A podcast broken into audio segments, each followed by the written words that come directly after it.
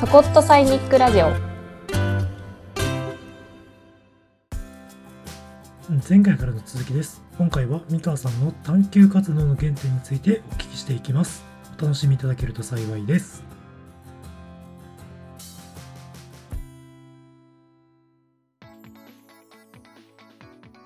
なんか私にとって報酬お金の報酬のある仕事お金を稼ぐことって自分が何かやりたいって思った時にお金がないっていう理由でできないのが悔しいんですよ。うんうんうんだからそれが嫌だから稼いでるみたいな節もあるのでだから映画制作とかも別に収支とか度外視でもうやりたいだけやるそのために稼ぐみたいなえーモチベでしたね、当時は。ああ本当ちょっと一部あれ映画を作るために私は仕事してるんだみたいなマインドでもちょっとうん、この当時は一瞬そうでしたね。えーこの映画の他にもさっきの雑誌だったりとか、えー、とまだ喋ってないですけど実は今関西に住んでいて家とは別に事業用の町屋を一軒借りたんですよ。うんとかもなんかこれふわっとやりたいなってまだうまく言語化すらできてないんですけどっていう場をとりあえず確保してっていうこともいやでもお金がないからやめておこうっていうのがすごく嫌なので、うん。ううん。んやっぱやりたいことがお金のせいでできない自分でいたくないからは頑張ってお金を稼いでるみたいなモチベーションは今も続いてますね。うん。でも、それってあれですよね、循循環ですよね、最初のね、うん。おっしゃってたように、価値を循環させるっていう意味で、まあ、今の社会システム上の、ね、お金が明確に分かるっていう仕事みたいなものを、ね、その探求活動にしっかりと回していくっていう、まあ、その場合、やっぱりいかに時間を捻出できるかっていうのはね、どの場面でも考えないといけないことですけど、回ってるしそれを回してると、ね、誰かと一緒にやるってことにすごく、ね、新たな可能性がすごい感じられるっていう話も、うん、聞いててすごくつながっていきますよね。うんうん、うんそうですね。あれか、三川さんの中で、だからあれですよね、本当に世の中の副業って全然しっくりきてないですよね。来てないですね。キルの切り売りで服用っていうのはあんまりピントではないですね。本当にやっぱそこが、かね別にあれなんですね、本当にその探求活動みたいなのが、三川さんの人間の中で割と本当に中心というか、高い位置にあって、めちゃくちゃ高い、めちゃくちゃ高いです。あじゃあ本当にもう、ベーシックインカムとか導入されたら、本当そっちにかなり振りああ、絶対、うん全振りする可能性は全然ありますね。あーやっぱそれぐらいいろいろ気になることもあるし、深掘りしていきたいこともまだまだまだまだ、まだまだたくさんある。あられる中で、まあ、とはいえ今の世の中なので、まあ、一定のさっきのやるためにはまたお金も必要みたいな中で、正社員の仕事も、うんまあ、もちろんけどそっちはそっちで、多分やりたいこともあるし、まあ、お金も、とかそのバランスの中でやってて。そうですね。けど結構その探求の方が度合いが強くなるとそっちにまた資金を入れてみたいな、なんかそういう構造になってるに近いですかね。そうですね。まあ、今、ふわふわと考えてるのは、そのお金じゃないやり方うん。みたいなところは今興味は持ってるんですよ。それこそスキルの価値交換みたいなところだったり、うん。でうまく、あのー思いを共鳴できる人たちと一緒に何かを進めるとかなんか物々交換じゃないですけどおかそうねお金のシステムを使わずに物事を進められる方法はないかなとかはちょっとふわふわ考えてますね。なるほど、なるほど。でもさっきやりたいことがあった時に、まず自分がなんかその給料でお稼いだお金を入れるみたいな方式じゃなくて、うんうんうんなくてなんか、みんなが同じ目的の中で動き合って、まあ、お金だったら分配するとか、まあ、分かりやすく言うと、なんか、うんとか、そうですねそうですね。その最後の対価も別にお金じゃなくてみたいな世界もあるから、うんうんうん思いますよね。うん、あと、なんか僕とかは思うのはやっぱあれですね、その、結構間の領域がまだまだあるなと思ってて。なんかこれみんながやった方がいいけど、なんか最初のお金が出にくいみたいな話って結構あるなと思って。ああ、そうですね。ここなんか緩やかに流す仕組みみたいなの今後すごい大事なんだろうなとか、まああと、そうですね、なんかなんか自分がプロジェクト立ち上げるときなんか割とそういう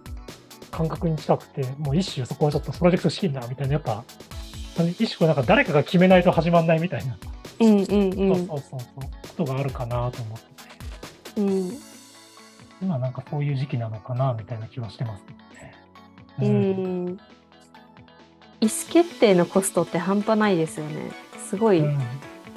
かかるなっていうのは。なんかもっと働く、働くってもっと柔軟性があっていいと思うんですよね。うん。そのさっき副業の話題が出ましたが別にお金を稼ぐための副業があっても全然いいと思うし、うん。じゃなくてあの趣味の延長の副業でもあっていいとは思うんですけどうん。とはいえまだこうあー世の中的にも副業のを受け入れてもらいやすくなってはいるけれどもそもそも副業っていう言い方なんなんみたいなことも結構思うんですよね。うん、本業副業みたいな分け方、はそうですね。そこに何の差があるんだろうとか、うん、なんか境界線を引いている理由って、まあ法法律というか、その、いろいろあるとは思うんですよね、うんシステム的に。とはいえ考え方、概念的な話で言うと、まあ、働くっていうところになんでそんな壁があるんだろうなとかは、おうん、そこが結構違和感なんですよね。あれですよね、三河さんの話聞いてると思うのは、多分今は一人の人の時間の使い方を結構どうしようかっていうのが結構考えられるポイントすごい大きくて、うん、なのでやっぱり時間の割いてる時間が長い方が本業ですよね。うん、そう少ない方が副業ですよね。とかね、多分そういうか関係性っていうか、そういう位置づけがすごく、ね、みんなの中認識にあると思うんですよね。でも一方で、今日お話にあったように、もう少しその個人の内発的動機っていうんですかね。三河さんだったらその探究活動とおっしゃったように、そこに基づいて、その時間の配分っていうか、ウェイトをもう少しその個人がなんかねコントロールできたらきっとなんか働くとか働くを含めた活動全般はなんかすごく変わりそうな気はすごい聞いてするんですよね。うんうんうん確かに確かに。この辺りで言うと、あ、ごめんなさい。逆にちょっと美川さんお聞きしたいのが、結構その、まあそういう人も減ってきてますけど、一つあるのが、いわゆるやっぱこうパッケージングがの世の中だったのね、今までって。大卒一括採用終身雇用って結構パッケージングに近くて、そこに乗るとか、その流れに乗っていくみたいなのが安定の根拠。で、それから始めれるのが不安。みたいなのが一つまああった世界かなと思ってて、けどこれが結構人の中に不安っていうのが強すぎると、やっぱり本来の、その美川さんみたいにいろんな探求的動機が生まれたとしても、不安の方が勝って、その自分よりもその周りの、なんですか、システムに合わせた方が、なんですか、いわゆるこう資本主義社会でやっぱり生きやす生きやすいっていうのは、なんですかね、急にお金がなくなるリスクは低い。っていうのはあるかなと思ってて、だから結構そこに対しての捉え方って結構大事かなと個人的に思ってなんか、キャリアの中で不安とか、まあそれこそ学生時代から振り返って、なんかそのいわゆる、よくあるじゃないですか、あのいい大学に入って、いい企業に就職して安泰だみたいな、なんかそのあたりと自分の価値観って全然違うなだとか、意外にそういう部分もあったなのか、どんな感じでした？えー、どうなんだろう。どうなんだろうな。うーん。そうですね。なんか大学、あと、さらにもうちょっと遡ると、うん私の考えの源泉は幼少期、小学生とか中学生ぐらいなんですよね。はい。なんか、おじいちゃんがいた時に、結構おじいちゃんと一緒に遊ぶことが多くてうんうんで例えばリモコンとかもテレビとリモコンって離れてるけどなんで操作するということ聞いてくれるのとかっていう疑問を投げかけると一緒になんでだろうねって。じゃあちょっと隣の部屋から操作してみようかとか。えー、いいおじいち何かこう障害物があると聞かなくなるのかなとか一緒にこう実験してくれる人だったんですよ。で私の中ではそれそういうふうに付き合ってくれたので何か疑問に思うことがあってそれを誰かと共有すると一緒に探検できるみたいな楽しさを知ってしまったんですよね。うんそれがす源泉っていうのが一つあってで小学校も結構変わった授業が多かったんですよね。算数の授業なんだけどなんで三角形の方式方程式って生まれたんだろう？その時ってどういう社会でどういう場面でこの三角形を思いついたんだろうねみたいな。建物なのかそれとも畑の面積なのか。とかなん。かこう物語を作りながら、あーなんかこういう時に思いつこうって思ったのかもしれないね。うん。じゃあ台形はどうして生まれたんだろうねみたいな感じの授業がいくつかあったんですよ。えっていう感じで、えー、としかもそれ妄想した話って真実とは限らないけれども、妄想する楽しさもあってうんうんうんだから学習学ぶ知るってもちろん真実にたどり着くっていうのが一つあるけれどもそれ以外の動機とかゴールがあっていいんだなっていうのも知れたんですよね。うん、なんかこの2つはでかかったですねおじいちゃんと一緒に探検したっていうのとその学ぶ楽しさ知れたっていうのは。めちゃくちゃいい学習、あれですね、環境というか、しし学校の姿勢が。そうですね。ただ、高校ぐらいになると、受験のための勉強みたいなのがうん急に出てきて、これはテストに出ないよとか、これは覚えなくていいよとか言われた時にすごい衝撃だったんですよ。うん、覚えなくていいとか知らなくていいってどういうこと？みたいな。自分が知りたいって思ったらし深くふ掘っていいじゃん。なのになんで受験っていうそのなんか絶対的な旺盛みたいなものがその当たり前かのようにあるんだみたいなのはすごい衝撃でかそこら辺の反骨精神が未だに生きてる気はしますね。自分が気になったものは好きなように掘らせてくれみたいな。うん、あ、そっか。そっか、そこは、だから、小中学校は自然にそういう環境だったのに、高校になると急に、うん、シャットダウンしようとする大人たちがいて、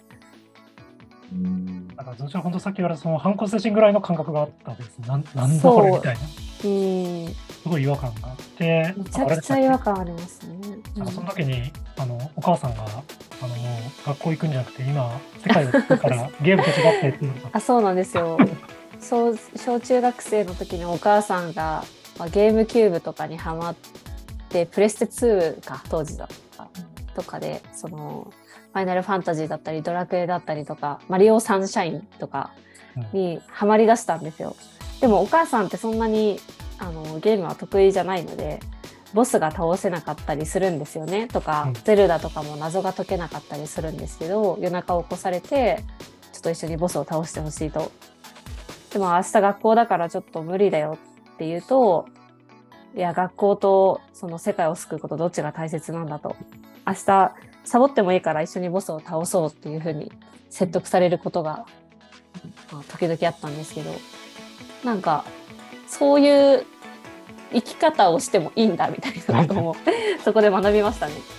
こう常に真面目じゃなくても気楽に、うん。うん、自分のやりたいこととかあったらうまくこう突き通してもいいんだろうなとかはうんそこで知っちゃいましたね。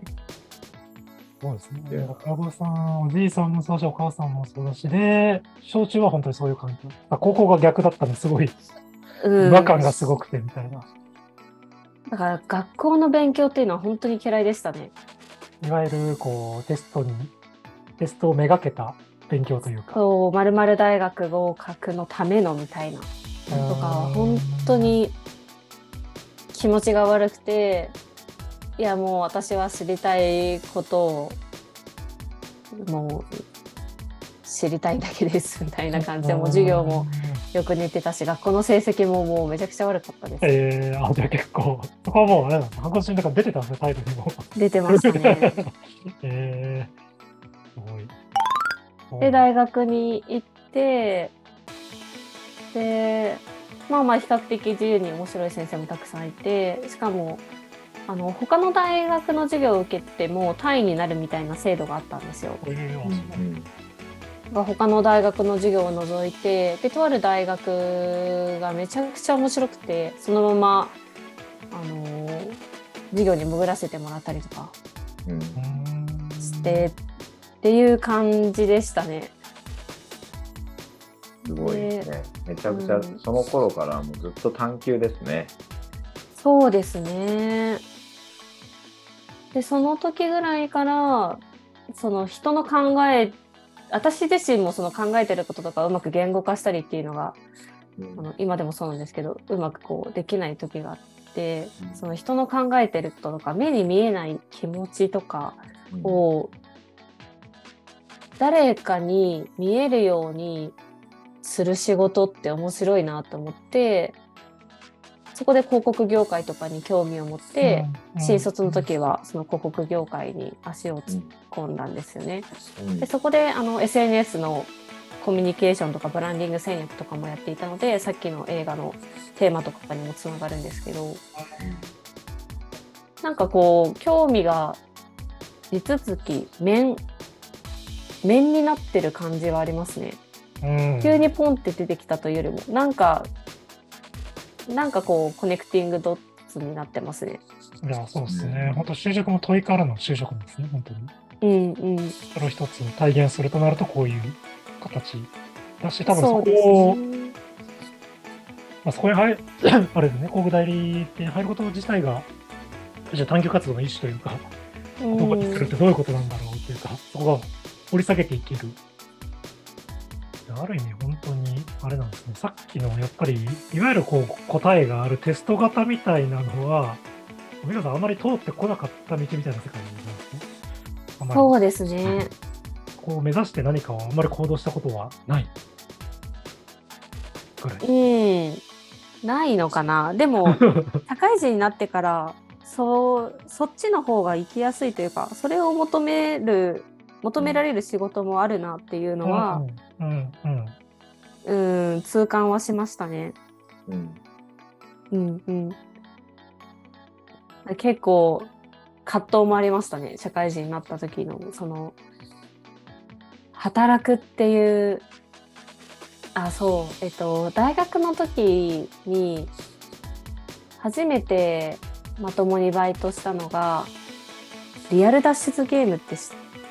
聞いたことあります？っていう、あります。あの、作ったのが株式会社スクラップっていうところなんですよ。でスクラップさんは当時まだそのリアル脱出ゲームを作ったばかりで全然あの知ってる人の方が珍しいみたいなうん感じだったんですけど、まあ、そこでたまたまバイトというかあのお手伝いをしてたんですよね。なんでなんか謎を作るお手伝いとかリアル脱出ゲームの空間を作るお手伝いみたいなことをしてたんですけどそこで初めて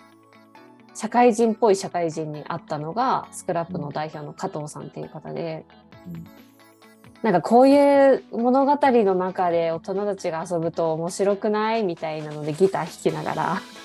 アイデア出してなんかやろうよみたいなのをどんどん考えていく方だったんですよ。っていうその加藤さんのこれやったら面白いよねっていうのをみんなで具現化するあこれが仕事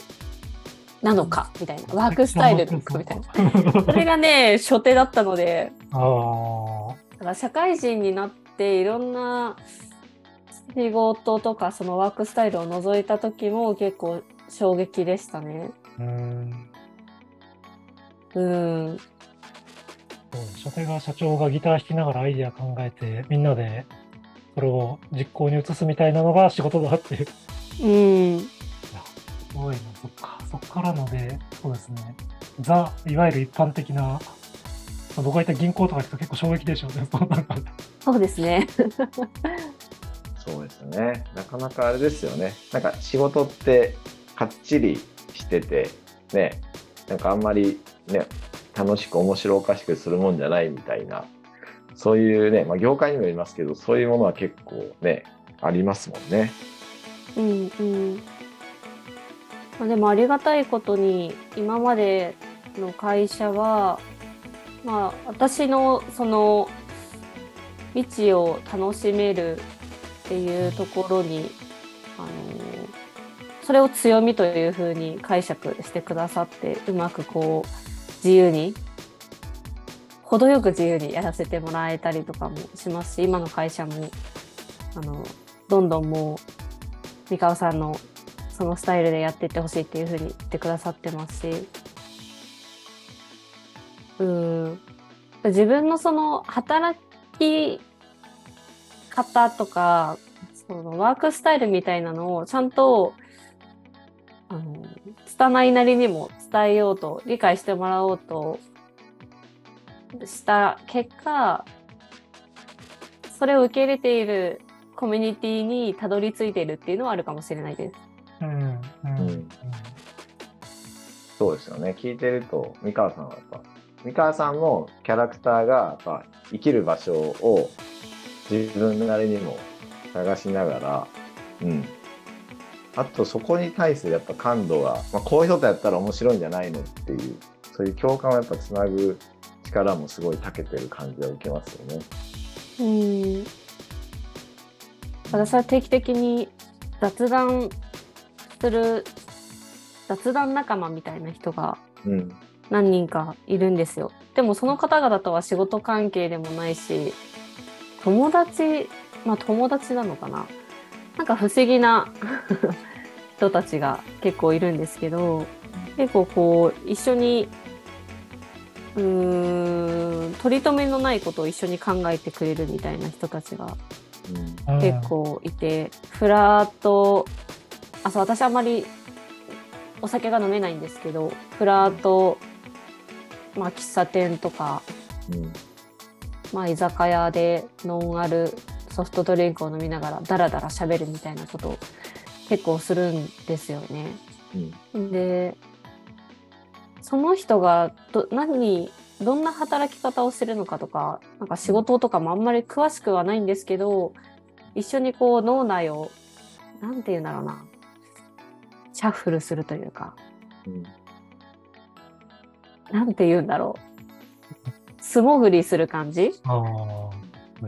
問いを素潜りするってういう時間がすごく好きで、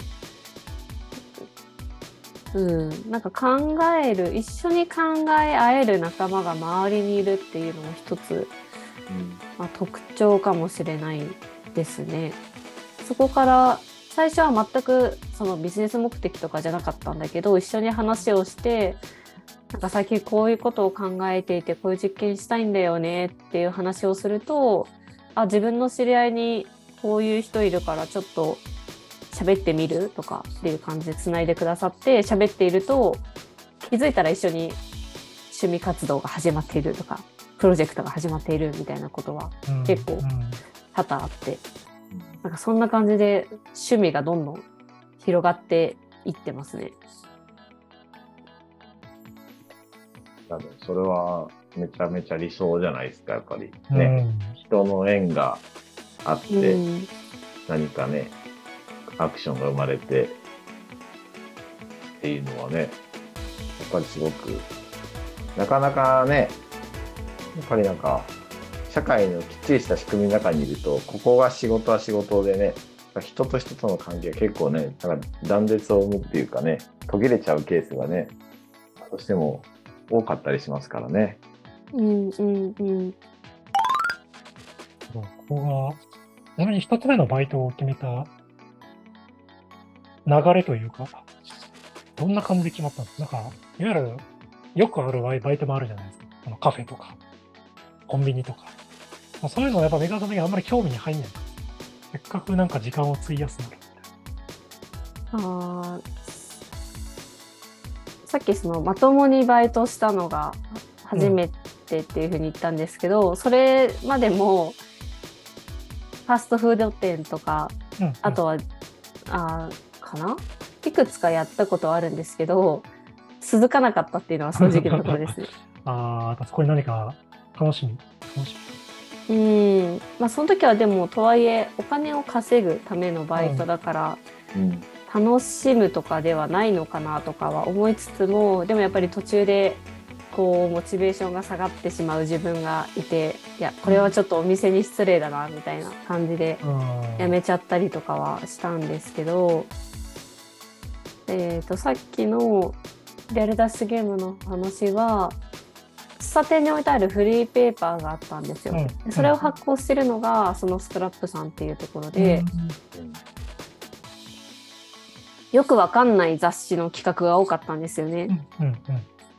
とパッと今出てこないんですけど、なんだ、なんだこのテーマはみたいな。で、面白くて、で、最後のページにほんのちょっとだけ、あの、毎週編集会議やってるから参加者募集みたいなの書いてあって、えで、思い切ってメールしてみましたね。うん。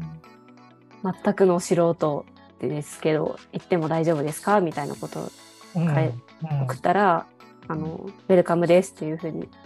うん言われたのであちょっともうこれは飛び込んでみようと思い切って一歩踏み出したっていうのが最初でしたね。これやっぱあれなんですよ、なんか、その、小さい行動というか、一つ一つの行動と心の機微みたいなのが、やっぱりなんか、なんとなくその後の環境とか、うん。ライフスタイルみたいなのにすごくつながってくるんだな、みたいな。うん。感じは受けて、いや、なんか、そうなんですよ、なんか、すごくこう、今こう日本がこう、すごく柔軟に行こうとするけど、なかなか難しいよね、みたいな話の時に、あなんかさっきの、なんか、いや、ここでやってても面白くないなけども続けた方がいいだろう、みたいな、なんか、なんかその心が、決して悪いマインドではないと思うんですけど、なんかあまりに強くなりすぎた時に、いつの間にか自分の心の本当の声がもう聞けなくなってるみたいなことがなんか起こりがちになるのが割と最近あることなのかなとなんか思ってて、だからなんかその、原田さんが初めに話したこう不安の、ちょっとパッケージングに乗った方が安心と、そこから外れると不安みたいなので、多分みんな多かれ少なからいろいろ感じたけども、どっかでちょっと、ちょっとだけ無茶をするみたいなのを繰り返した結果、こう、もう初めのこの迷いみたいなのがなくなってくるみたいな。な結果すごくこう硬直的になっちゃうみたいなことって結構あるのかなと思って。あそうですね。でもあのなんていうのかな。とはいえやっぱり茨の道というかうん。でもあるなっていうのは感うんじますね。万人受けしないうんのであの例えば人から見るといや三河さんって自由勝手にやってるわがままな人じゃんっていう風に見られる時も全然ありますしあの合う合わないっていうのも結構はっきりしちゃう時はあるんですよねうん。だから万人受けしないしまあまあ生きづらい時もあるその通過儀礼としてそれは必須だろうとかうんそこはちゃんと誰かの常識にのっとった方がいいだろうっていうところもこう苦痛ながらそうだよねって感じながら頑張らなきゃいけなかったりするしうんなんか表裏一体だなっていうのはすごいいや、そうですね。感じますね。決して不安はないっていうことはないですね。うん、うん、うん。うん、あ私、うんあの好奇心によく振り回されるんですよ。うん。これは本当にあの私の大きな課題なんですけどいかに好奇心を飼いならすのか。っていうのはずっと葛藤してますね。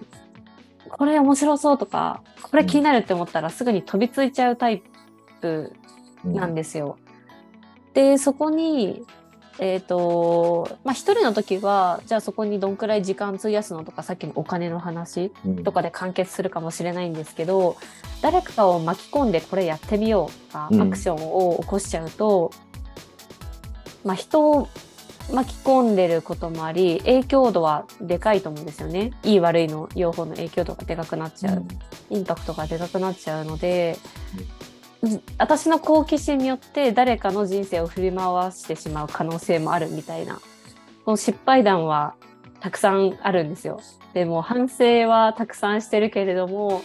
どうやってじゃあ自分の好奇心を飼いならしていこうかなみたいなのはうん未だにずっと考えているトピックですね。うんうんその好奇心って何かにいくつかのものになんか没頭している時もポポコポコで出てくる出てくるもんボコボコ出ちゃう出ちゃいますね。なるほどね。まあだとするとそういうな悩みになりますもんね。うんうん。なるほど。好奇心問題よな。うん。いやでもそれはすごいうん。でもいいいいことっていうかすごいなんか人生豊かにするものだっていうふうにはめっちゃ思いますけどね。うんうんやっぱりなんか一人一人の個性っていうか、ね、視点が違うからなんか違う人と話すから刺激も受けれるし面白いって思えると思うんですよね。うんうんうん。ただただなんかあれですよね。みんなこれがなんか世の中に役立つ役立役立たないみたいな軸でついついねやっぱさっきの教育の話もそうですけどそういう軸でなんか物事を見るっていうのがねだいぶ強くみんなになんかね刷り込まれているというかそういう話になるとなかなかねそういうことを美川さんのようにね好奇心ポンポン 生み出してきてそれをね楽しそうに語ってるとやっぱ聞いてる人からするとそれがどう役に立つかとかねそう思う人もねそういうや神的なのは出る出るのかなって聞いてて思いましたけどそうですね。まあでもやっぱり、うん、健全なのはやっぱり人それぞれねこんなこと思ったっていうね、うん、好奇心に基づくものがなんかお互いぶつかり合ってねそこでなんかひょんなつながりから人がつながって何か活動にしていけるっていうねうんうん。だからちょっと無理にテーマを戻すと働くと探求するって結構近いとこにある気はするんですよね。その探求のベクトルがそのまあいろいろこう主体主語はあると思うんですけどうんとよりこう社会的な意味を持つ好奇心とか探求とかだともしかしたら世の中の何か役に立つことにつながるかもしれないし役に立たなくても誰かの救いになる可能性はあるし、って考えるとなんか人それぞれの探求心好奇心をうまく働くに結びつける。でこの時の働くっていうのは決してその仕事お金の報酬だけではなくて、まあ、課外活動とか含めてですね。にこう滑らかにデザインされてしかもそれが受け入れられていく社会になるともっと豊かに生きられる人たちは増えていくのかなっていうのは思いますね。非常に文化的で豊かな社会な気がしますね、こっちの方で。本当そうそう思いますねやっぱつついついなんか大きく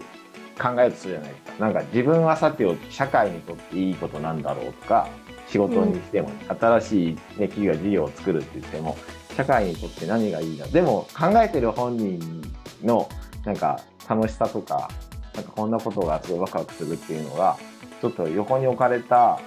ねものだと結局それは長続きしないしなんか誰にもね広まっていかないっていうか共感を生まないっていうそこのあれですよね。うん。間間のジレンマっていうのがうまくね解消されていけるとすごくなんかね美川さんされてるような活動する人がもっともっとなんか社会に増えることが、うん、おっしゃっていただいたようになんか働くっていうこの定義がなんか少し変わっていくような気はすごくしますよね。うんうんですね。なんかあの、夢中、夢中の出力の方程式とか出せたらいいんですけどね。ああ面白いですね。いいですね。そろそろ、あの、なんか数字の話にぶち当たるんですよ、割と。なんでちょっとつまんない世の中になってるのかみたいな。うえっと、数字の使われ方が結構ひどいなみたいな。別に使い方次第なんですけど。確かに夢中をロジックでなんか分析してね、この夢中はすごくね理にかなってますよねって言おうとしてる感じがしますよね。うんとか、あとあれ、なんか結局その、あれじゃないですか、会社から見ると、なんかに人をどう、なんか LTV みたいな感じになるじゃないですか。うん人の価値をどう最大化するかなんですけど、それってなんか時間対、なんですかね、売り上げみたいなので、この夢中の公式が入ってないから、時間の、時間は本来歪みがあるので、正しい式に成り立ってないなと最近すごい思うんですよ。その本人のエネルギー投下量が可視化できてないので、そうそうそう。そこが本当は一番キー確かに。そうだから、そこが本当可視化できてない世の中で多分人の時間をそもそも経営的に数字で使うっていうのは全然僕の中でなんかすごく最近ナンセンスだなとか思っていて。うん、面白い。うん確かにまあ、これは体感して自分でわかるじゃないですか。その夢中の時と夢中じゃない時のその。な。わかる、わかる。1時間に与えるインパクトなんて誰でも本来分かってるけども、うん、数字上絶対出てこない変数みたいになっちゃってるんで。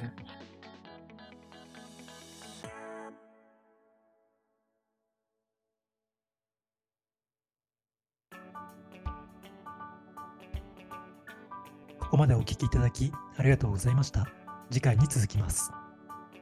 次回もお聞きいただけると幸いです。